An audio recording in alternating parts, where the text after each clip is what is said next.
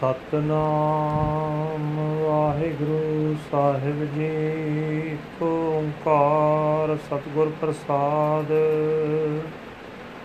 ਰਾਗ ਦੇਵ ਗੰਧਾਰੀ ਮਹਲਾ ਨੌਵਾਂ। ਯਹ ਮਨ ਨੈਕ ਨਾ ਕਹਿਓ ਕਰੈ ਸੀਖ ਸਿਖਾਏ ਰਹਿਓ ਪਨੀਸੀ। ਦੁਰਮਤ ਤੇ ਨਾ ਟਰੈ ਰਹਾਉ ਯਹ ਮਨ ਨੈਕ ਨਾ ਕਹਿਓ ਕਰੈ।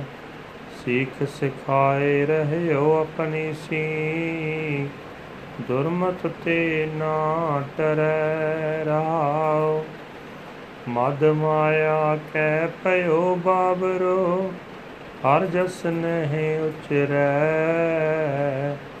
ਹਰ ਪਰਪੰਚ ਜਗਤ ਕੋ ਡੈਕੈ ਆਪਨੋ ਉਦਰ ਪਰੈ। ਸੁਆਨ ਪੂਛ ਜਿਉ ਹੋਏ ਨਾ ਸੁਧੋ, ਕਹਿਓ ਨਾ ਕਾਨ ਤਰੈ। ਓ ਨਾਨਕ ਭਜ RAM ਨਾਮ ਨਿਤ, ਜਾਂ ਤੇ ਕਾਜ ਸਰੈ। ਸੁਆਨ ਪੂਛ ਜਿਉ ਹੋਏ ਨਾ ਸੁਧ, ਕਹਿਓ ਨਾ ਕਾਨ ਤਰੈ। ਕਹੋ ਨਾਨਕ, ਭਜ RAM ਨਾਮ ਨਿਤ ਜਾਂ ਤੇ ਕਾਜ ਸਰੈ। ਵਾਹਿਗੁਰੂ ਜੀ ਕਾ ਖਾਲਸਾ, ਵਾਹਿਗੁਰੂ ਜੀ ਕੀ ਫਤਿਹ। ਇਹ ਹਨ ਅੱਜ ਦੇ ਹੁਕਮਨਾਮੇ ਸਾਹਿਬ ਜੋ ਸ੍ਰੀ ਦਰਬਾਰ ਸਾਹਿਬ ਅੰਮ੍ਰਿਤਸਰ ਤੋਂ ਆਏ ਹਨ।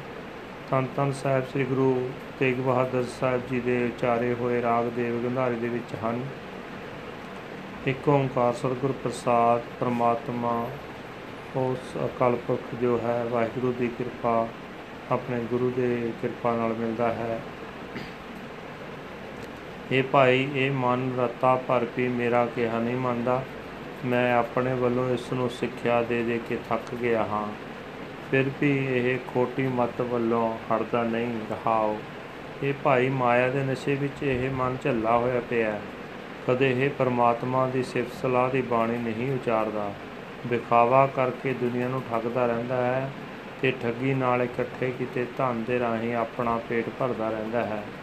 ਇਹ ਭਾਈ ਕੁੱਤੇ ਦੀ ਪੋਛ ਵਾਂਗ ਇਹ ਮਨ ਕਦੇ ਵੀ ਸਿੱਧਾ ਨਹੀਂ ਹੁੰਦਾ।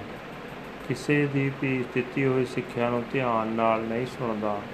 ਇਹ ਨਾਨਕ ਮੁੜ ਇਸ ਨੂੰ ਆਖ ਇਹ ਮਨ ਪਰਮਾਤਮਾ ਦੇ ਨਾਮ ਦਾ ਭਜਨ ਕਰਿਆ ਕਰ ਜਿਸ ਦੀ ਬਰਕਤ ਨਾਲ ਤੇਰਾ ਜਨਮ ਮਨੋਰਥ ਹੱਲ ਹੋ ਜਾਏਗਾ so this was today's uh, Hukamnama's translation now we are going to translate into English one universal creator God by the grace of the true Guru Rag Devagandhari ninth Mahal this is the Gurbani uttered by ninth Guru Guru Tegh Bahadur Sahib under the Raga Devagandhari this mind does not follow my advice one tiny bit. I am so tired of giving it instructions. It will not refrain from its evil mindedness, cause it has gone insane with the intoxication of Maya. It does not chant the Lord's praise, uh, practicing uh, deception.